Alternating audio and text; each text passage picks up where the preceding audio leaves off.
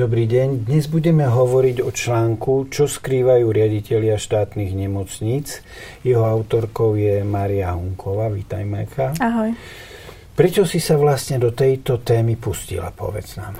Tak ja už som dlho, dlhšie rozmýšľala nad touto témou kvôli tomu, že vždy, keď som sa s niekým rozprávala o riaditeľoch štátnych nemocníc, tak to skončilo pri nálepkovaní, že sú to politickí nominanti. Mm.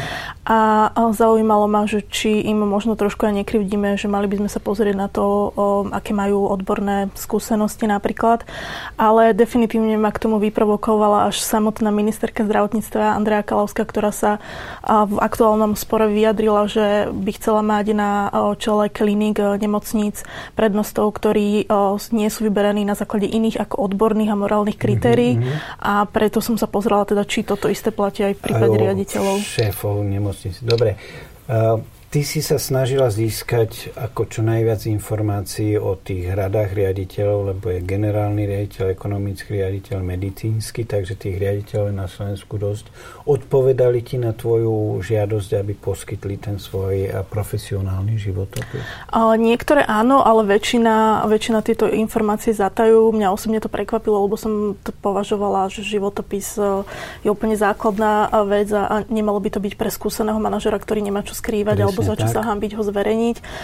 Zdôrazňovala som, že nežiadam žiadne citlivé údaje, to znamená, že čisto mi išlo iba o to, aby mi uviedli, aké dosiahli vzdelanie a aké pracovné skúsenosti doteraz majú, v akých firmách, dajme tomu, v minulosti pôsobili. Dobre, tak koľky ti Majka neodpovedali a ako to zdôvodňovali, že ti neodpovedajú? Tak z 35 uh, neposkytli úplné informácie 19, mm-hmm. ale v Banskej Bystrici uh, riaditeľka uh, má zverejnený životopis na webe, ale nie, nie úplný. Ostatní, uh, ostatní sa väčšinou vyhovorili na ochranu osobných údajov, mm-hmm. uh, na GDPR Áno. a hovorcovia tiež používali formulku, že by im museli požiadať o súhlas dotknutých riaditeľov. Keď som sa ich dopytovala, aký je teda problém eh, Nech s týmto spýtajú, súhlasom, áno, tak uh, povedali, že uh, oni tieto životopisy používajú iba akože v rámci pracovnoprávneho mm-hmm, vzťahu mm-hmm. a nie sú akože poverení ich nejak zverejňovať a, a z hodov okolností túto istú formulku použilo aj ministerstvo zdravotníctva. No na toto som sa chcel spýtať. Prvá vec, že či, tá odvola, či to odvolávanie na GDPR má nejaké právne opodstatnenie a ako sa k tomu stavia ministerstvo? Nemalo by byť ministerstvo to, ktoré by povedalo tým riaditeľom, prosím vás, nebuďte malí, malí chlapci, dajte im všetko, čo potrebujú novinári. Vnímam to rovnako ty, ako ty, teda malo, ale bohužiaľ takto sa k tomu nepostavili. Mm. Ochraňovali si ich, čo je možno aj prirodzené, a, pretože um, oni me, menujú tých riaditeľov.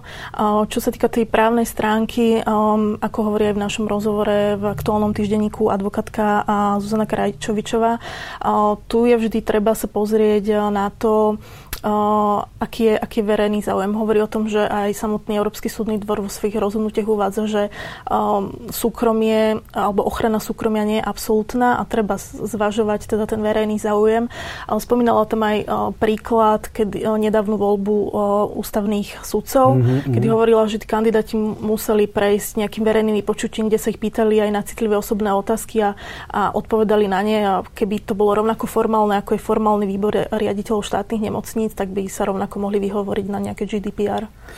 Majka, vieme, že keď sa niekto chce stať eh, eh, riaditeľom eh, univerzitných alebo fakultných nemocníc, teda štátnych, tak musí prejsť nejakým výberovým konaním. Ako to výberové konanie vyzerá? Prečo? A je to konanie dôveryhodné, nedôveryhodné podľa teba? No, oficiálny postup je taký, že riaditeľia pošlú svoje životopisy, uh, na, potom pošlú ešte projekty, ako by chceli teda manažovať tú nemocnicu. Následne by malo nasledovať také verejné vypočutie, mm-hmm. kde ešte dojde k nejakej konfrontácii s výberovou komisiou. V tej komisii sú zástupcovia ministerstva zdravotníctva, zamestnancov nemocnice, externí odborníci.